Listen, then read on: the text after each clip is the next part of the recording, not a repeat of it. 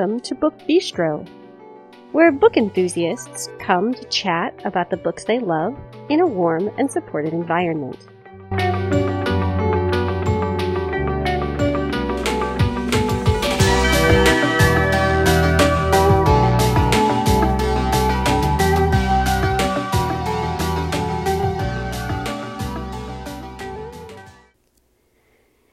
Episode is airing on Tuesday, June 9th, 2020. Hello, everyone. This is Shannon, and I am so excited because today is, I think, really, truly the best release day of 2020 so far. I know I talk about it being the best release day like kind of often, but I think this one really really is because there are so many great books out today. It's just amazing. But you know what else is amazing? The interview that you are about to hear. Sarah and I were lucky enough to sit down with author Kristan Higgins yesterday, and she talked with us about her latest novel, which is out today. It's called Always the Last to Know. So definitely stick around for that. And then after the interview, you will, of course, get to hear about all the new books out today. So, before we get started, I have the usual housekeeping information for you. You can find us on Twitter and on Facebook by searching Book Bistro Podcast. You can always post just on the Book Bistro timeline. Some of you have done that. I'm always so happy to see when you've published posts there.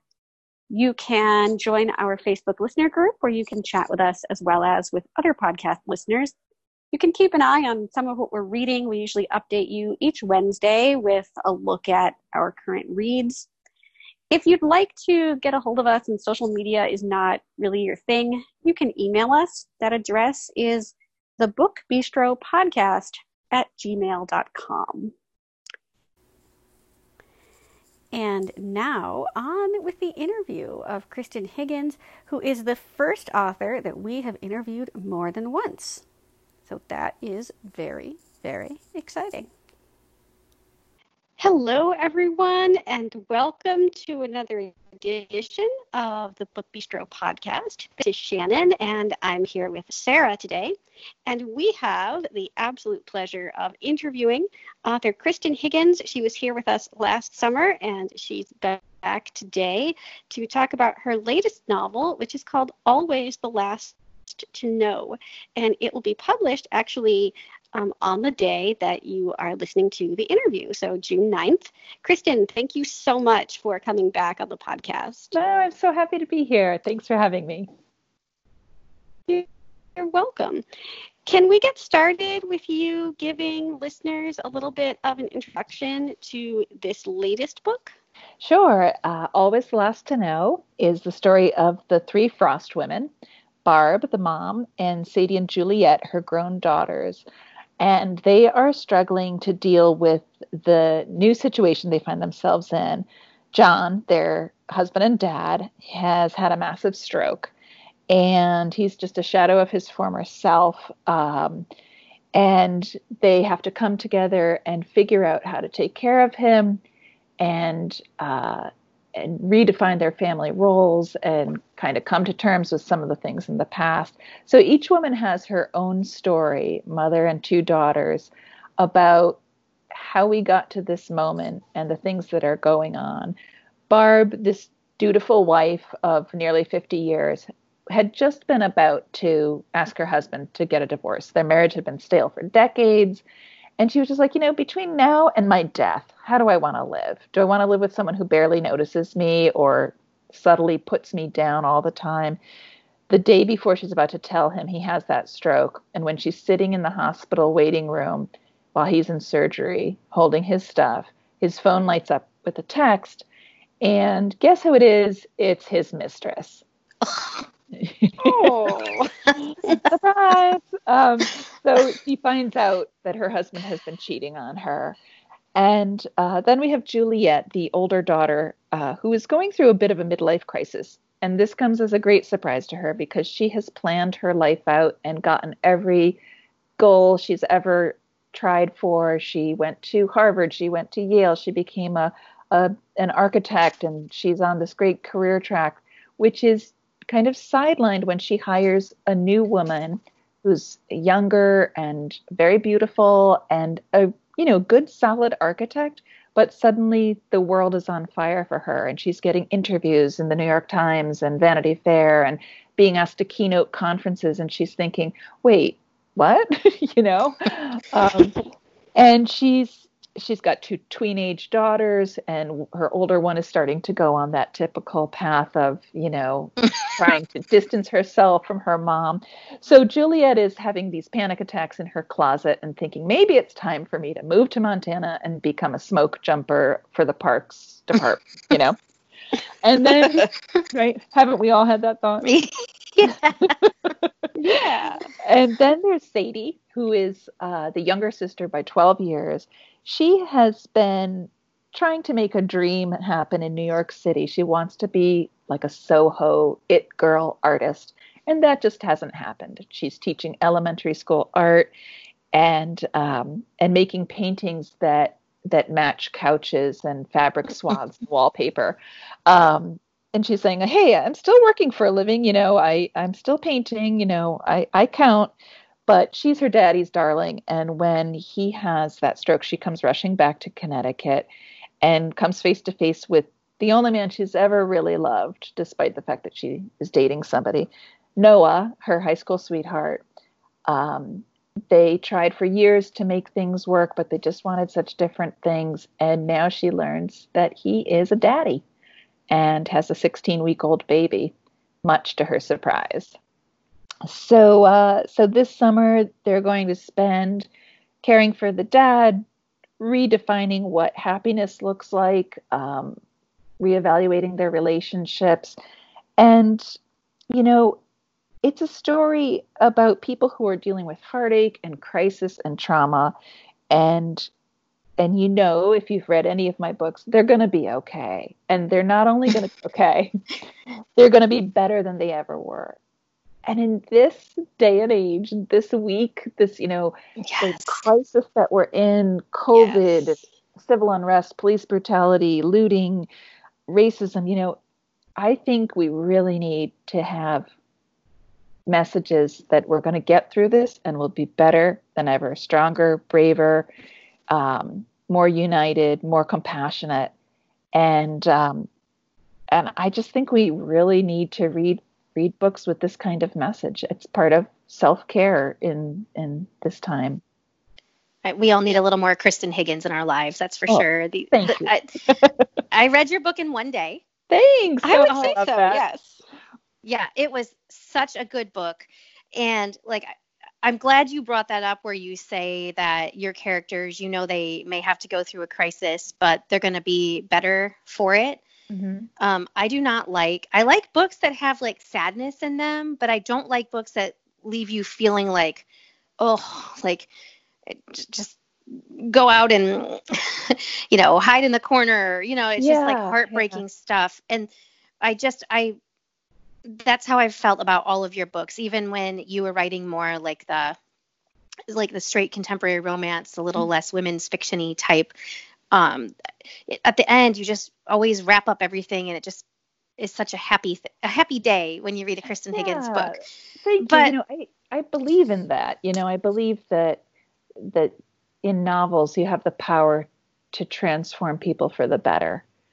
Even if they were great to begin with, you know, and um, in real life you don't always get to do that. And I'm with you. I, I like books that that restore my faith in humanity. yeah, no sad endings for me. Mm-hmm. But I I'm a mom. I have two boys, and reading this book um, and kind of like reading about the dynamics between like Juliet and her mom and Sadie and her dad, and then how Juliet and Sadie interact with the opposite parent. Mm-hmm. Um, it just made me so sad to think that there are people out there who blatantly i mean not just like you know appreciate different qualities of their kids but blatantly have a favorite. And it's just like right. a known thing in the family. So like when you were writing that because i know i know because i i read your facebook i know you have kids as well. Like that hard for you like when you write that to put yourself kind of in that thought process of yeah you know it is Yeah. because um i i love my kids so much and um and i i i think i love them the same but they're very different people and um it- you know um with barb she um she goes through something that i personally went through as well. She has a miscarriage and then she's unable to get pregnant after that. So when she finally has juliet it is the answer to all her prayers. And um john is traveling for work. He never you know he doesn't spend that much time with the baby but they have a very traditional old fashioned marriage where he is the Mhm. breadwinner and she raises the child. And she's so happy and and it's just everything she ever dreamed motherhood would be. When sadie is born her mother is dying. Uh, she doesn't realize that she's pregnant because she thinks she's going through menopause and it was so hard to get pregnant with juliet. Mm. so it never really occurs to her until her like she goes in for back pain and her chiropractor says i'm, Yeah. sorry you she's like wait what? I'm not pregnant? Oh oh my god. You know?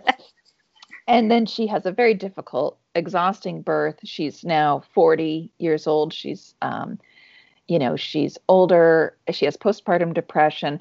And the baby just bonds with with her daddy which Mhm. is lovely for for that. But barb tries so hard to to to bond with and understand sadie. But um but it's hard when dad keeps swooping in as you know i'm using air quotes the nice Mhm. parent the fun parent the good parent yeah yeah and um and one of the things that i really enjoyed writing this book was how how sadie starts to appreciate how her mother did raise her and she starts to see like it was easy for dad to take me out for ice cream after mom told me i couldn't have dessert you know Mhm, mhm. that that sort of lazy fun parenting isn't the hard work that raises you into a into a responsible person you know? And um and yeah juliet really feels like i didn't have the father that my sister had but i got mom you know? And mom is my best friend and i i adore her and um i respect and admire her. And and juliet sees barb in such a different way than sadie does. And i think that you know when there's an age difference like that in kids Mhm. uh, i think that's that happens. My mom is the oldest child of nine. And wow. yeah and so she'll tell she'll tell stories about her childhood and her siblings will look at her like you had it so easy you know you got away with murder. Um and you know uh, one of my uncles said once like you know noelle still thinks she's an only child you know they were just like she's the oldest she's the princess you know and um and they were just like the pack that followed. And and i think like her um her youngest brother is is uh 22 years younger than she is. So they got vastly different parents even though they had the same parents you know. My my parents my grandparents were um, grandparents in their early 40s you know? Mhm. and um, right. so that that difference in age like being almost a generation apart you know where where your kid's going to high school and you have an infant you know? I think it really does affect how you're raised. Well yeah it's like my oldest is 12 right now and if i had a baby it would be um yeah it would be like he's getting very self-sufficient and then we would kind of have to start back over you know what i mean? It would be i think a hard transition. Um i don't want to talk about spoilers so i will try to be vague but there were some scenes in this book and i was talking to shannon about it before um, our interview where I just wanted like some where I laughed out loud and some where I was like, this is like the like ode to people who have been cheated on this like vindication scene and I just I like oh, I think I actually clapped. I was like, "Oh my god, yay!" So I don't want to like give too much away, but I just love how you there were no loose ends at the at the end of this story. Everything was so wrapped up. Yeah, yeah. Again, like in fiction, you get to do that. And I, you know, I'm an empty nester now. So, and most of my friends are about the same age as I am in, in town. And, and my husband and I just sat back and watched as half of our friend group divorced, Ugh. you know, and oh. some did it well. Like, you know, we, we agreed that we would divorce when the last kid went off to college. Um, and our friends and respectful and good co-parents and some cheated and this you know that storyline those moments that you're referring to those are for those friends who were cheated on because i think that infidelity is so weak and so sneaky and so easy you know barb was ready to have a, get a divorce and um, and she was, you know, she would not have been sad if her husband said, Look, I'd like a divorce. You know, they had this stale marriage for a long time. But instead, he snuck around. And that really hurts her. Like, she is such a, a rule follower. She's so dutiful. And she says time and again, like, she meant those vows when she mm-hmm. she meant them and she followed them. But um, yeah, there's a couple of scenes in there where when she learns that John has been cheating on her, um, she starts answering his lover. Um, you know, she starts pretending to be John, yes. and she she gets a lot of pleasure out of doing that, out of being as idiotic as he is, um, using all these weird emojis. And, um, yes. and um, and when John John has a point of view in the book too, and that was really um, really beautiful for me to write from the point of view of someone whose brain is not functioning the way it's supposed to be.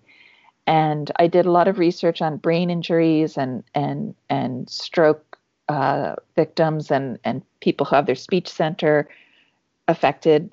And what John realizes is, um, you know, he did this the wrong way, and that is definitely for the friends of mine who have gone through this experience of infidelity that they get in some small way what they've always wanted, which was, I'm sorry, I did it wrong and you didn't deserve this. And John, being unable to speak, you know, mm. it's very hard for him to convey that. I love that none of the characters are truly like a villain and they're not truly perfect either. Like right. everybody is very, very relatable.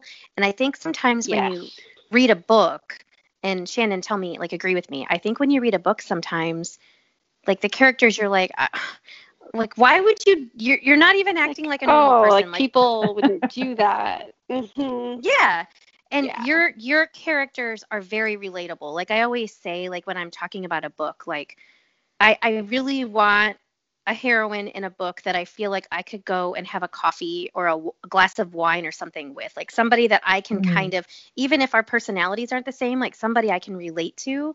And your characters are always like that because they're not perfect, but they're not like so like attention seeking. Yeah. Yeah. they're they're very relatable people. And one of my favorite parts of this book and Shannon and I were talking about this too, is the like the friendship between Barb and her bestie in this yeah. book and how yes. it spans all the years. Like everybody should have a bestie like that. Yes. Yeah, that um you know, I I don't really write romance anymore, although I always have romance in my books and and and I wanted to do honor to that sometimes the your friend is the love of your life. You know, it, it yeah, might not be a romantic. I loved that.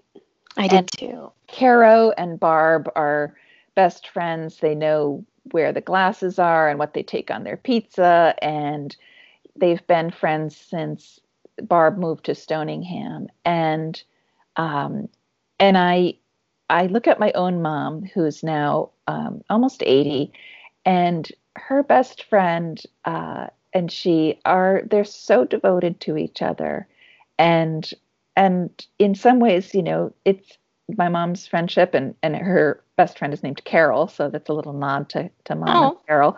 Um, but it is it is one of the great loves of her life. You know, it's not romantic. Um, well, and we don't always get to see that in yeah, books. You know, we yeah. we often have kind of the friend as like the supporting character, but you don't always get to see that deep bond that can mm-hmm. exist between like really good friends who know you like better than anyone else. Mm-hmm. Before we run out of time, I, I would like to ask you what is coming next for you. Oh yes. Oh well, I um, during the pandemic I finished um, next summer's book, which is currently called Untitled. Untitled. we're, we're, rolling around different titles. Um, but that is this. It's this a, a, different kind of book than the past few that I've written, um, where I've, I've got uh, more of a family drama. This is a um, this is a relationship drama, and it's the story of Joshua and Lauren. It's a love story, um, and um, but it's also a, a, tragedy in some ways, in that um, this is the story of this beautiful couple, uh, and uh, one of them is uh, diagnosed as being terminal. And so, how do you? Oh, how do oh you, gosh! I know it's gonna be a tear teardripper, as my kids used to say.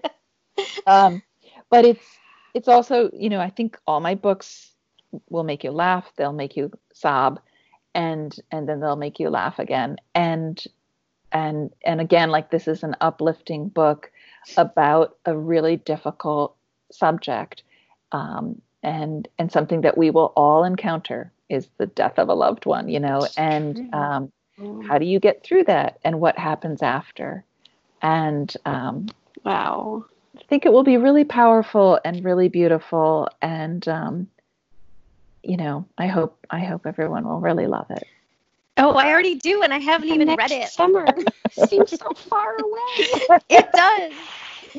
It does. Um, and one last question for yeah. you before we let you dash off. What have you read lately that you would yes. like listeners to be aware of? Because oh. you gave us some really great recommendations last year. I have. So we would I like some more, please. one of the joys of the pandemic is that I have read more in the past few months. Um, so right now I'm reading Recipe for Persuasion by Sonali Dev, which is yes, so excited. Great. Can't so wait to read that one. It's Persuasion, uh, yes. Uh, an homage to Jane Austen's Persuasion, which you know, uh, a first love separated. It's got um, the Food Network having a Cooking with the Stars kind of show. And um, so Ashna, our chef, is paired with her first love, Rico, who is basically the David Beckham of the soccer world. And um, and they're paired oh. together on this show, and it's wonderful, and it's got great food porn, as Sonali always has. I also I also read what I think is Susan Elizabeth Phillips' best book ever. Oh, I can't wait till tomorrow. Is she coming so tomorrow? Oh, it's called Dance Away with Me, and um, what a powerhouse novel that was! And it has oh. everything you want from SEP. You know, it's got the humor, it's got the grouchy hero, it's got the brilliant heroine, and it's, it's almost a, here. It's tomorrow. yeah, that was great. Um, Real Men Knit was a delightful oh. romance.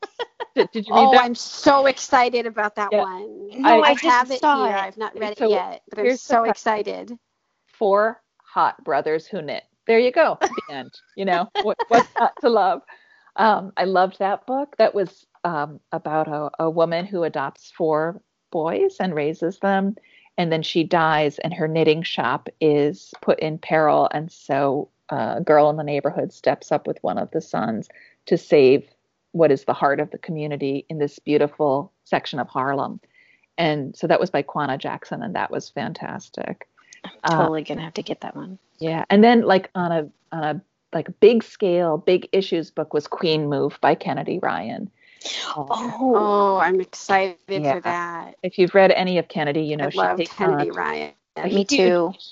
Really high stakes, beautiful, lush, Yes. Gorgeous writing, very, um, very uh, sensual and beautiful, and um, and that that was just another tour de force from her. Awesome. She is amazing. She is. She is really special. Well, I want to I want to thank you so much for oh. coming back and talking with us about this phenomenal book. I'm so excited for it to be out in the world so that everyone mm. can appreciate it. And we are so lucky to have gotten to talk to you again. It is always a pleasure to have you here. Thank and we you. will be waiting for your next. Yeah, untitled. oh, untitled. Yes, untitled. I'm sure we'll we'll figure something out. Um, so I, I imagine it will have a title to, when we see it. yeah, and and just uh, just if I could add, if you buy always the last to know this week, um, my cut of your purchase goes to St. Jude Children's Hospital. Um, it's always a nice way to give back to the oh, world excellent. for all the luck and fortune I've had with with readers. So I really appreciate so, having yes. you. So, friends, as I always say when I recommend a book on the podcast, buy it today. yes, thank you so much. yes, today. okay, now we will talk about all the great new books that I have written down to talk to you about. So, as always, I can't talk to you about every book that's out in any given week. It's just not possible. So, these are books that either I am personally excited about, that one or more of my fellow beastresses are excited about, or just things that I think are likely to appeal overall to the listenership of the podcast. If you would like to hear me talk about something that I haven't mentioned, please just get in touch with me and let me know. I'm happy to try to curate these lists to better reflect what people are interested in. Okay, so the first several books I'm going to mention are going to be done kind of quickly because these are books that you've heard us talk about before on our most anticipated books of June episode.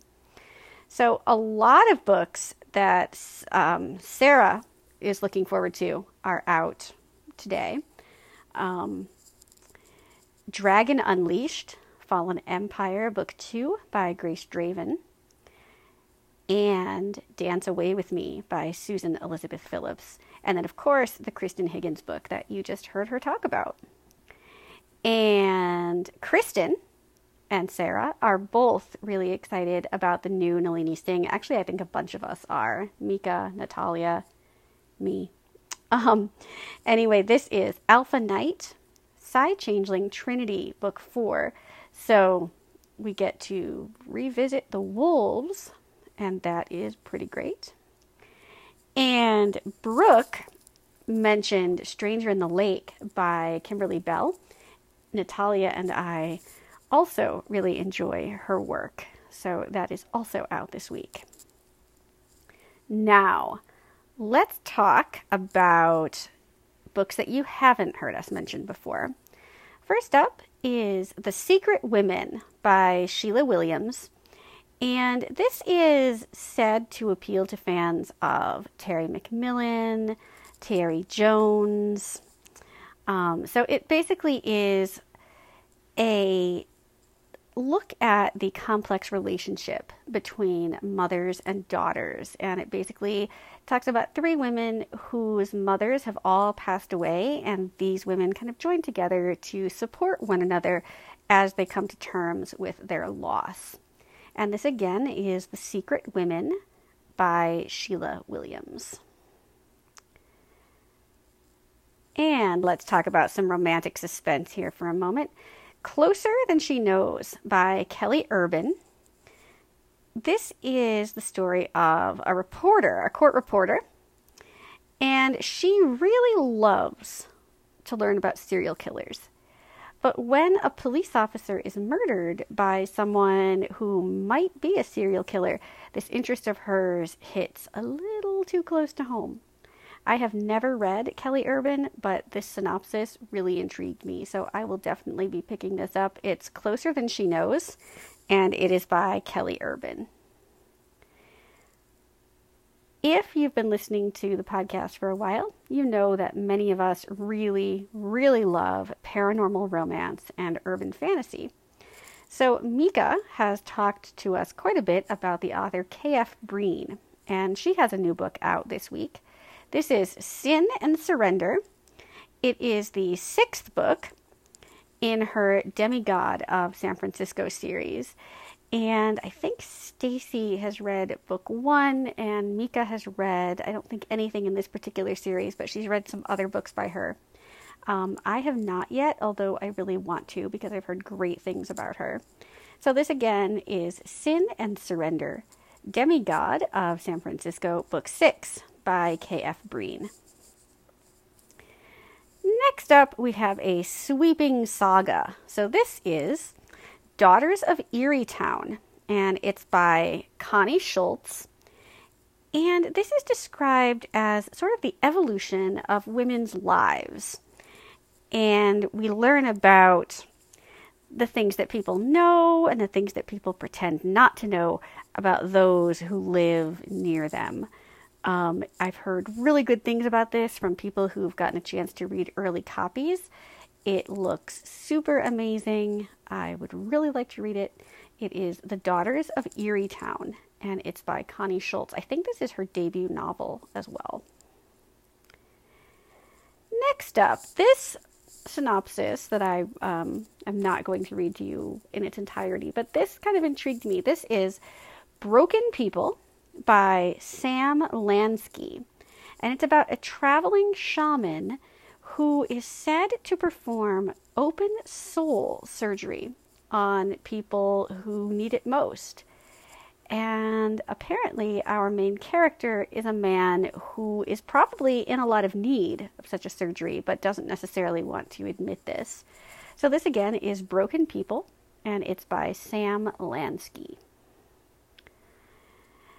Next up is a book by author Deborah Thomas. This is called Lose, and it is the story of a mother who wants to tell her teenage daughter some difficult truths about kind of her past and their family history. But there are a lot of things that she still feels like she needs to keep to herself. Some of them have to do with the mother's journey to the United States um, from another country. I'm not sure which country that is, but it looks really, really excellent, especially given all of the talk about immigration and border patrols and things like that. So this is Lose, and it is by Deborah Thomas. Next up is You Exist Too Much. This is a novel by Zaina Arafat, and it is a coming of age story about a Palestinian girl who is struggling to come to terms with her identity as part of the queer population, as well as with some addiction that she's been fighting for a while. Um, this looks kind of like it could qualify as young adult um, or not. I think probably it depends on some of the content. Um, I wasn't able to get a clear answer as to whether it was YA, but it looks really, really good. It is You Exist Too Much, and it's by Zaina Arafat. S.K. Barnett has a thriller out today. This is called Safe, and it is about a girl who goes missing when she's six years old, and for 12 years, no one knows where she is. But now she's turned 18 and she's back. So, where has she been? What has happened to her? If you want to know, you have to pick it up. It's Safe, and it's by S.K. Barnett. This next book is one that I was lucky enough to read an early copy of. This is Last One to Lie by J.M. Winchester. And this is a pseudonym for romance author Jennifer Snow, um, who I have not read, but I did really like Last One to Lie.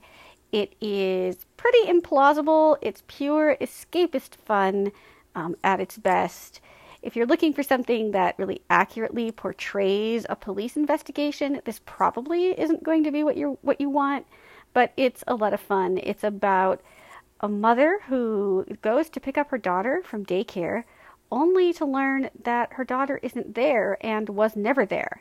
Now, how this is possible when the mother supposedly dropped her off there just a few hours ago, no one knows. It is super twisty. I highly recommend it. It is Last One to Lie by J.M. Winchester. Okay, let's talk about some really great romance novels. This one is The Boyfriend Project and this one looks excellent. It is the first book in a series of the same name, and it's by Farah Rochon.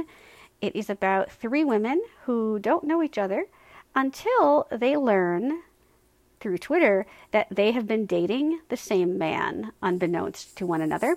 So they join forces, become friends, and decide to do some inner work on themselves before looking for love again.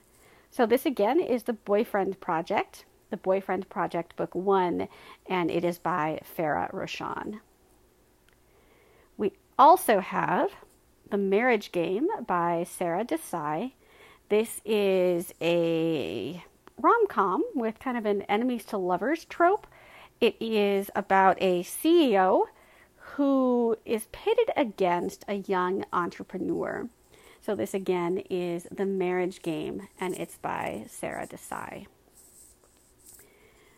There's also Last Tang Standing by Lauren Ho, and this is described as Bridget Jones' diary meets Crazy Rich Asians. So I have read the first Crazy Crazy Rich Asians book. I have never read Bridget Jones, but it looks like it's kind of light and fluffy um, as was Crazy Rich Asians. So if you enjoyed one or both of those books and you'd like to see a romance that kind of fits into those categories, you should check this one out. It is Last Tang Standing, and it's by Lauren Ho.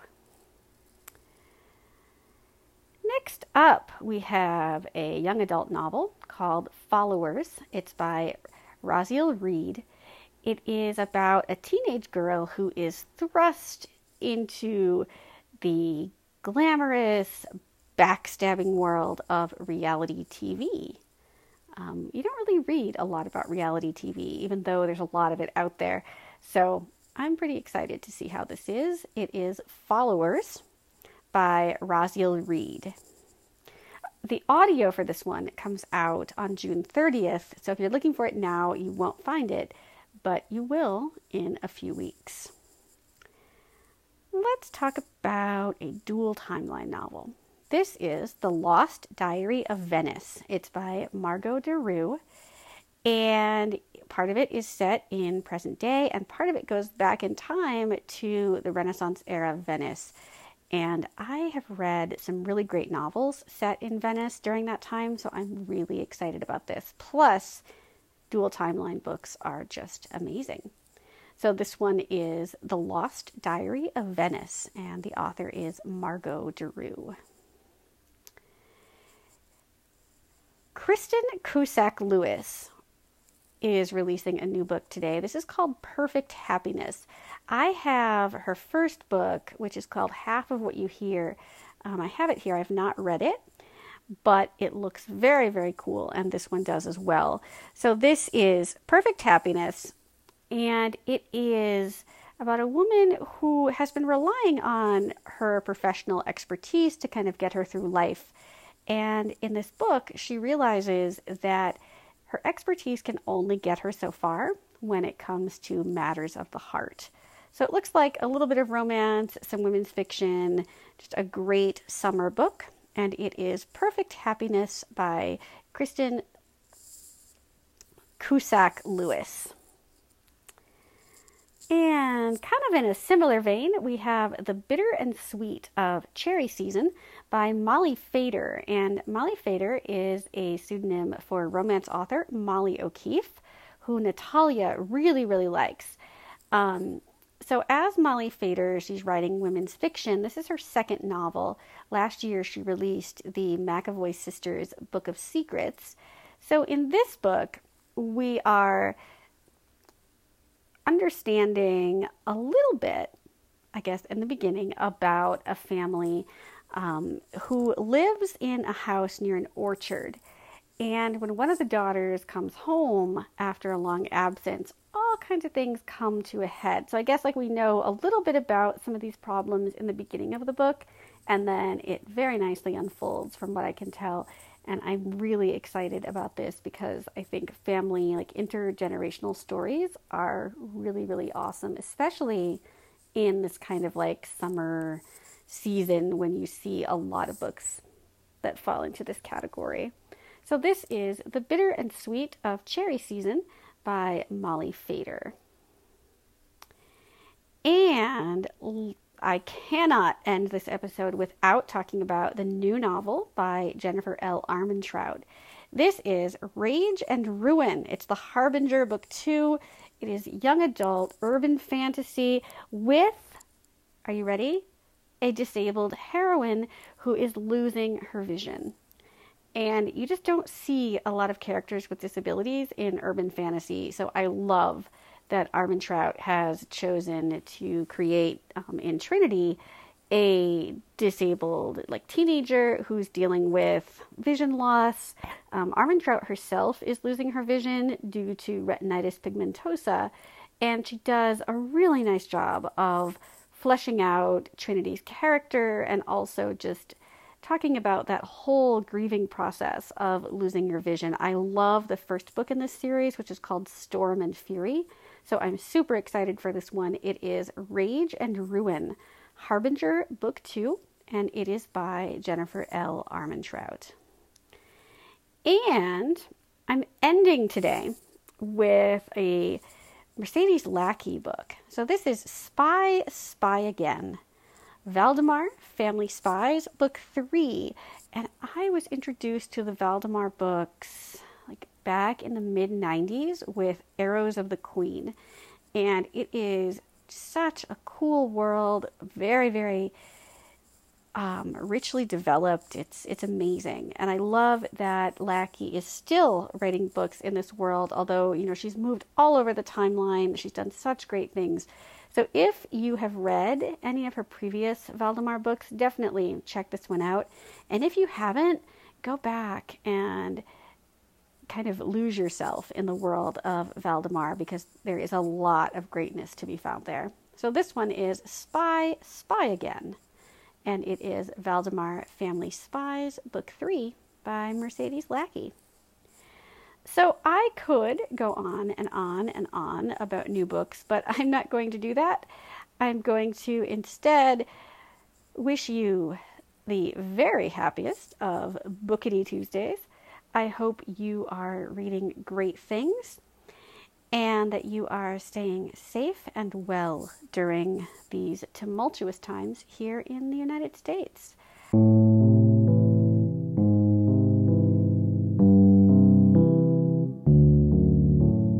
If you would like to let us know your thoughts, you can do that by leaving us a rating or a review on Apple Podcasts or any other platform you use to access the show. And not only does it allow us to see your feedback, but it also helps other book lovers to find us, which is a great thing. So I will be back next Tuesday morning with more bookish fabulousness. And some number of us will be back on Friday with more discussion of great books. Take care, everybody.